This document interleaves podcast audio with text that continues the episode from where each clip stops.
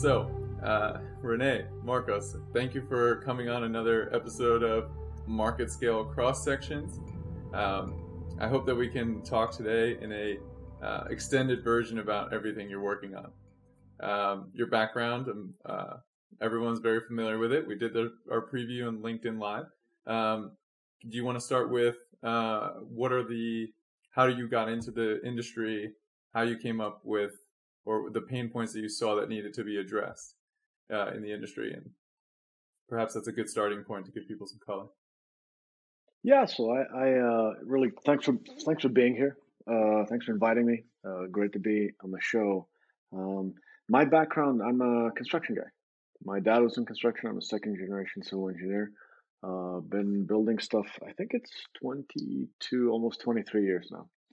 Uh, first job was assistant site foreman, then became a site engineer, then became a project manager, then uh, managed several jobs. Then started getting interested in, you know, how do you run companies from an operations perspective, right? Uh, daily reports, monthly reports, cost codes. Spent nine months of my life developing cost codes, right? Uh, one of the most boring things you can probably do with your life. But uh, uh, the question was, you know, how, how did we end up building Alice? And there, you know, it would be really cool if there was like one moment, but there was two. You know, there's really like two moments that kind of like birthed the, the the technology, the theory the company, right? And the first is, you know, I was in in Kabul, Afghanistan at the time, working as a, a civilian contractor, and uh, I was installing landing strips for F-16s, exotic destination an exotic project, but the truth is, it was like a slab, you know, big concrete slab, right? And so I'm sitting there, I'm trying to figure out how do you sequence the people that I had so that you know I could finish this thing as fast as possible. And I remember thinking, like, you know, I, got to be like really stupid. I can't figure out like there's lots of different ways. You know, if you put the formwork in zone A2, but then you you know have steel working in in A3, but maybe if you do it this way, you know, I remember thinking, like, you know, I can't really figure this out, right? And so that was like, I think, you know, so I was like, I got to go find the tool that can do this. I got to go find the tool that will tell me how to build something, right? You know, the, the pros, you know, out there, you know, the, the folks that are, you know, currently in, you know, building the hundred million dollar projects, you know, in, in, in the civilized world, right? They, they, they have this tool. And so I went out looking for it. I went to USC, did my master's, didn't find it, you know, then I was like, okay, Stanford. Stanford's got to have it. Right. So I showed up at Stanford. I was like looking for the tool, you know, and I ended up building it. The the other moment was, you know, as I was working my PhD, I kind of kind of veered off that thought. Right? Veered off the thought a little bit. And uh, what I started to do was I started to, to you know explore or experiment with uh, um, construction sites being empty. So I was on a, on a construction project in the Netherlands, right? And uh, on that construction project, um, they were six six weeks late, right? And so you know, there's sort of very heated conversation. Every day was fifty thousand euros of liquidated damages, and people were getting pretty pretty upset. And you know, the subcontractor was saying, "I can't work any faster. I can't work any faster." And I get up and I, you know, just I think I just wanted to get away from the table, so I got up and went to the window, right? And I'm looking outside, and they hit me. You know, it was like there's there's six people in a hundred thousand square foot of empty space, right? And every suddenly I was like, that's you know every project I've ever been on has been empty, right? And so you know, literally drive down the road and look at a construction project, any construction project, pick one at random, right? You know, it's not crawling with people, right? There'll be pockets of work, but lots of empty empty space. So you know, I started measuring construction space usage, and then from there, basically, what I um, discovered was that on average, 3% of construction site space is used for con, you know, construction. So I was like, holy cow, like that's 97% of construction site space is not being used for production, for construction. You know, if you look at other fields, if you look at, you know, factories, you know, asset utilizations, you know, hover somewhere around 50, 60, maybe even 70%, right? So I thought to myself, okay, how do you increase space usage? So you know, to, to do that, I, I realized you know let's use let's use some algorithm, let's use a little bit of AI. So it's kind of shuffling processes on a construction job, and then the two worlds link together, right? I, uh, had this moment where I showed the, the prototype to the project manager, and he was like, "Yeah, that's that's a buildable schedule." So I was like, "Wait, I mean, I just taught the computer how to build." You know, I remember sort of flying back across the Atlantic, you know, sipping on a Heineken, thinking like, "Hey, this thing knows how to build." You know, like it doesn't know how to build very well, right? But it can build. You know, so that was that was that was kind of the birth of, of Alice. Those two moments, right? wanting the, the, the, computer, I want to find an algorithm the computer can tell me how to build something, and then I want to increase space usage. And by solving that second, more specific problem, I realized that I had gone a long way into solving that first, broader problem. If that makes sense. How to how to build versus space usage. Now, now let me let me unpack this in a way to make sure we we erase any sort of misconceptions. Right. So we have um, the are, are we definitely correlating the efficient use of space to a more expedited project, but not necessarily uh, the most cost effective? Right? Are we balancing space and time? Um, or what do you think are the key, what are the key constraints that you've focused on that you center this Alice around? I guess is the the better question because space is definitely one of them and the other one being budget and time. Yeah, the question you're asking is is like the question, right? So like what you're asking is, you know, to to to categorize or formalize how the problem works and what are the you know what are the input variables, what are the output variables, what are the things that you can do, how do you model the constraints, you know, and that that's really what took me you know five years to figure out, right? Um, what's surprising about our field is that even though we, you know, construction represents 10% of world GDP, we do not have a fully developed construction process model. You know, what that really mean, what that means, it's a technical term, you know, some folks might not be aware of it, but it's, it's relatively simple. What it's saying is that, you know, I've had people call me up, advanced AI researchers, and say, hey, I want to go, you know, apply AI to construction. Like, what are the pieces of the puzzle? Right? And that that has like there's no there's no book I can point you at that says, well, if you want to think about construction, you need to think about labor and equipment, and material, and, and the production rates are an attribute of the task, but you know, or the element or the crew, or you know, so on and so forth, right? And so the, the question you were asking was was um what I thought at the time was that increasing space usage would, would reduce duration because you're, you're scheduling more things concurrently, right? But the, the you know the what happens if you schedule things concurrently is you schedule things on top of each other. So aha, so the research kind of you know objective changed from schedule things concurrently, you know, and, and I, I this was my mantra for like three years. You know, I'd, I'd present this over and over again. You know, maximize work density while eliminating spatial clashes. That was the big thing, right? So it was like doing those two things at the same time. And so how do you increase space usage while guaranteeing those spatial clashes. And, and because there are lots of sequencing options, I went to an algorithm to do that. So that's sort of, you know, um, how I kind of thought about formalizing or, or pushing forth that piece of the puzzle, right? Um, in terms of the, the constraints itself, um, what I ended up doing, right, and I didn't realize it till later, right? It's not like I set out to do it. I, I did it and then I realized that it was done, which was convert complex construction constraints into generalized scheduling constraints. And so what that means is is a lot of people think like, oh, like something like Alice shouldn't be possible because you know construction is way too complicated, right? There's weather and there's material delays and there's you know production rates. There's there's so many different you know types of rules and construction is so complex, right? And so, yeah, if you were to have a button for every single type of complexity, you know, your, your tool would have a thousand buttons, right? I mean, it would be crazy, right? Um, the truth is that, that that is, you know, yes, that is all true unless you convert complex construction constraints into generalized scheduling constraints. And that's what I was, what I spent my PhD doing. And I, you know, I had discovered three main rules right? That that were you know that looked really really promising, and here we are, you know, a decade later, and it's still three rules, which surprised me. Like I kept thinking, like you know, there there was going to be like I remember thinking, you know, if there's six or seven, I can probably pull this off. If there's eight or more, I'm going to probably run out of money before I crack it. And there's three. Right. Right.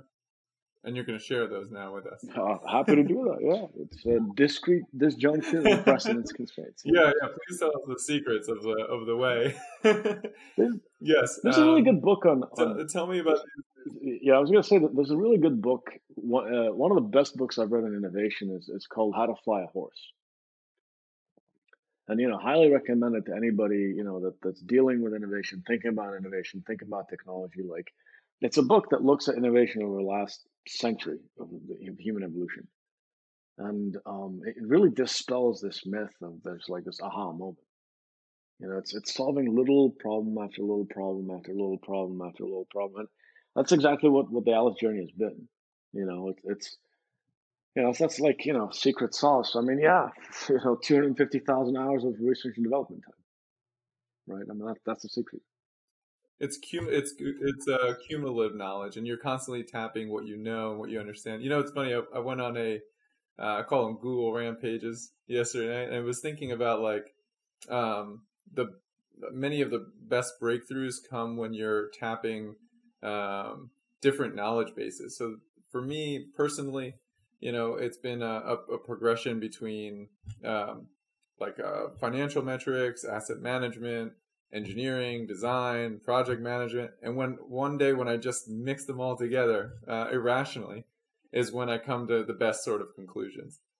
You know, that's the I, and that that might be called research, but but uh, I imagine that it's done more professionally, and um, I hope sometime we get that opportunity. But for now, it's just a collection of a lot of different things that don't fit together, obviously at first, um, to try and solve problems.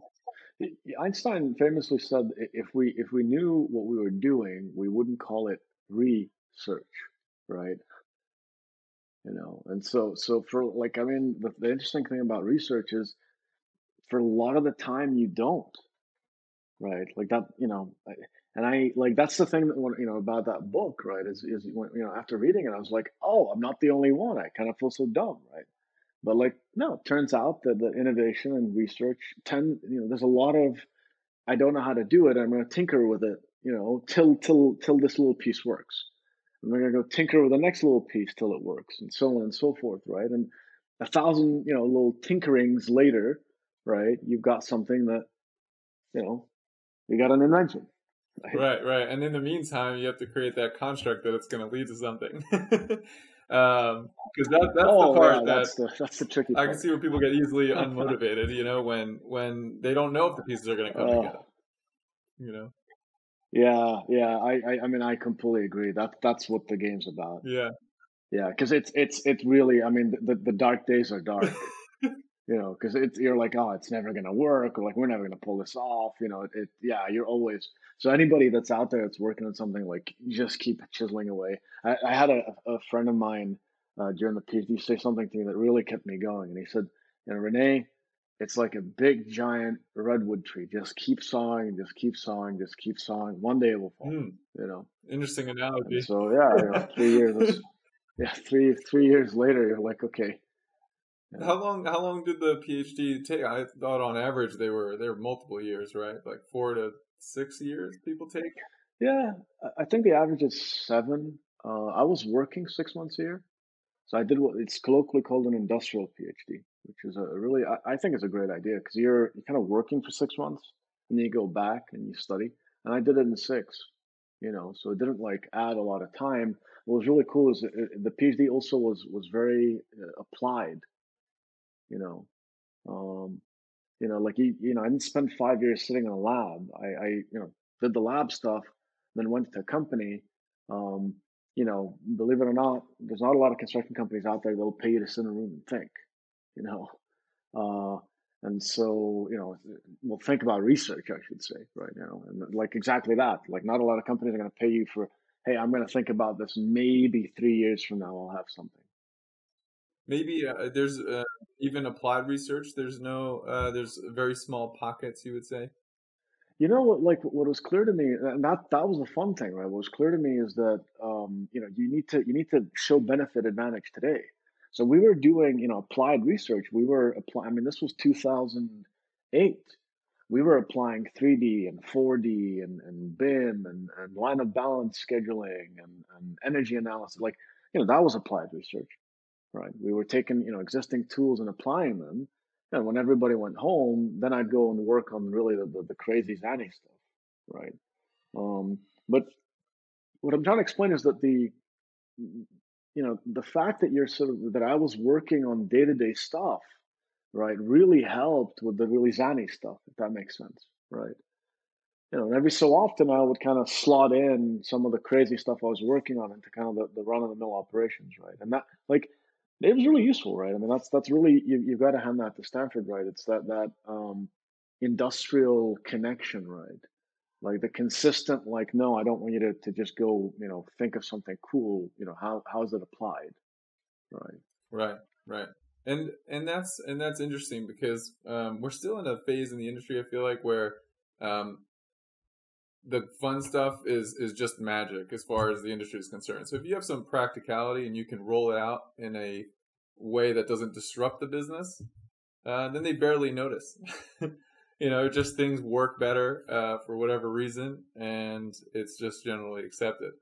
Um, the question is, you know to what degree you're able to do that. And it sounds like you found that sweet spot between the research uh, and applied uh, doctorate program. Uh, I mean, in, in many ways, it's it's it's the dream. It's the perfect setup to to really contribute novel findings to the industry directly, plugged in. You know, no no middlemen. I mean, I loved it. You know, I mean, it, it's it's if you're looking for any time off during the week, and if you're looking to earn, you know, anything more than a beer, beer and pizza budget, then that's not a good choice. You know, like the, the thing you do give up is like absolutely all freedom and all income, yeah. right? you're completely, you're you're working twenty four seven and completely broke for six years, yeah. right? But you know, if you're okay years. with that, then it's it's great. It's a lot of fun. Interesting, interesting. Um, Let's see. I was gonna take it a lot of different directions, but I'm just thinking more things. One thing I'm gonna footnote is I'm gonna I'm gonna start hyphenating research. Uh, at least on my on my on my stuff because that's that was um that's a very interesting uh, perspective that it's called research for a reason. Um, how to fly a horse, I will get around to. Um, I, I had ended up reading the the craft of research, which made it seem very linear. Uh, and it was a very it's a very well known publication. All you know PhDs or whatever should read it. And I found it um, limiting a bit. Like this is how you ask questions. They should go in this order. And I say, well, if that's the case, I'm in trouble because I don't I don't know what, I don't know what I'm doing. I really think like the the minute you're doing anything like here's here's a big fallacy, right? A lot of people think of innovation as like oh, it's this like sexy, fun thing, right? That's like easy and, and you know, it's just just just be innovative, right? Um, and so somebody, uh, you know, recently said like, I think Jeff Bezos has some quote that, that says, you know, innovation is relatively easy. All you need to do is have the ability to go through lots and lots of pain and adversity and rejection, right? And then, and then, you know, it's, it's true, right? The minute you're innovating, like you know, folks that are, eh, you know, innovate, innovation leads at companies, right? And, and you'll see that, right? The people that really, you know, for example, I, you know, chatting to Vineet Verma at Exxon, right? And the folks that really have, have worked in innovation for a while, you know, that, that I've learned from, right, um, have shown me that like, hey, it's it's it's a lot about there's a lot of failure involved, right? Like, you know, even if you're thinking to yourself, oh, all I got to do is go get a tool and apply it, there's a lot of learnings in what is the right process, what are the right people, what, you know, especially if it's a tool's innovative, right? BIM, right? You know, like, you know, it's not like you wake up in the morning and you go out and you go, well, let's just buy a Revit, you know, license, right? Um, you know, it's it's learning how to implement um, the processes around it. It's how to, you know, assert the value, measure it. That's well, that's the fun thing about it, right? There's always the next next frontier of things that we're trying to figure out and trying to learn. And what's so cool about the construction industry today is it almost doesn't matter who you are in the sense of like it doesn't matter where you're whether you're at a software company or a construction company or you're a you know project manager at a construction company you're an innovation leader at a construction company you know, you're part of the, you know, an educator. Like, it, there's just so much excitement going on. There's the venture capitalist, right? Um, you know, there's there's folks that are you know hosting you know webinars, right? Podcasts. Like, it doesn't matter who you are. It takes every one of these players to create the change that we need to see, and every one of these players has a role to play. And and and what's really interesting is that that what's happening in construction today is what happened in manufacturing in the 80s right? It, like in my mind it's, it's equivalent to, to the, the the introduction of the internet right? And there's just a lot of opportunity as these these changes are occurring. There's just a lot of opportunity for literally almost anybody to say you know what i want to go ride that wave right that, that's so exciting absolutely absolutely and, and it's uh, a number of industries with with contech being uh, one of the leads. There was actually someone from Fundamental, uh, Fundamental, Patrick, just mentioned some of the growth trajectory and compared it to pharma tech and health tech. You know, you see you see never before uh, uh, existing trends, and I'm always hesitant to say that because every every individual thinks the end of history is in their timeline, and it's not that, but there is a significant shift um, and uh, we're both on the idea of, of riding it. But let's um let's let's draw some parallels between things you learned about failure and success, Alice Technologies. Um, the way I'm kind of framing your your background is that you cut your teeth in in this experience solving for a problem at the cross section between academia and applied research, and then you're able to transfer that over and effectively bring it to market with those findings. Is that accurate? What did you learn? How did you see that overlap? Let, let's give some Alice time now. yeah, I, I mean, you know, the journey, the Alice journey is, is, is it's not unique, but it's, it's extremely rare, right? And, and it's extremely rare because what we've managed to do is we've gone from conceptual research, which is, you know, um, is the production rate an attribute of the crew or the element or the um, the the task, right? Like how do you draw out the data map, right? What what are the pieces of the puzzle, right? From there we move to theoretical research, which is okay. Now we've got the piece of the puzzle. How do those pieces interact, right? Um, if you are building X, what happens to production rate? What happens to you know Y? Like uh, how do you have those pieces interact most effect- effectively, most efficiently? How do you resequence? How do you start squeezing out performance? Right. So conceptual research, theoretical research, right? From theoretical research, we said, okay, well now we need to actually, you know, prove that that this research is actually, you know, we're not just cooking it up. So we need to, to demo it. We need a prototype. So we went into prototyping. We started having our first prototypes, think around with them, and and like I always say, you know, they they, they, they caught fire more than more times than I can remember, right? You know, this didn't work, and that didn't work, and this caught fire, and so on and so forth. And then from from prototyping, we went into a commercial product, right? And so that was also, you know, I mean, each of these phases, you're totally, you know, two, three years, right? And then commercial product, and then now we've got a commercial grade product that actually it's not a prototype. You can actually put it into customer's hands, right? and from there we went into commercialization right so really like five phases that we went through um, you know what did i learn i think the most you know the one thing that i would say is is it's what edison said you know innovation is 99% perspiration 1% inspiration you know and i and i remember thinking you know three or four years in i was like oh no I, you know the idea is really important right i mean the idea is worth you know at least 20% of the whole thing right and then, you know, as time moved on, I was like, and I, you know, I remember like four or five years in, I'm like, I don't want to give it to this guy, you know? And it was like, you know, now it's like, yeah, that idea is, it's sub 1% of the whole thing. You know, it's just the, like the, the, the name of the game. And I wish I had sort of known this earlier. It's, it's not this like aha moment. It's the ability to, to, to keep, you know, applying pressure, applying effort onto one thing and focusing on that one thing over and over and over and over and over and over again, right? Until you crack it, right? And that's the thing that I've realized, you know, and, and that applies to a lot of stuff, right? But, you know, especially with like the thing that I realized was that when something's known, you know, let's assume there's a linear relationship to effort and, and progress. You know, you put the double the effort, you get double the progress, right? You can lay 10 bricks an hour. If you do two hours, you got 20 bricks, right? If it's unknown, that it completely goes out the window. And so, you know, it, it's it's it's really interesting. Like that's you know something. I guess if I was to like put all of that information in one piece, like that's that's the one thing that I've kind of come away with, right? Which is is that that the unknown stuff, like you know, you don't know how many bricks an hour. Right? You you might put hundred hours in and get one brick, you know. Other times you put an hour in to get a brick, right? It's sort of, and there's just a lot of lot of failure. Like no matter how smart you are, there's a like there's a lot of things that you're you're it's not going to work it's not going to work it's not going to work it's like edison said right it's like i didn't fail a thousand times i just found a thousand times a light bulb won't work right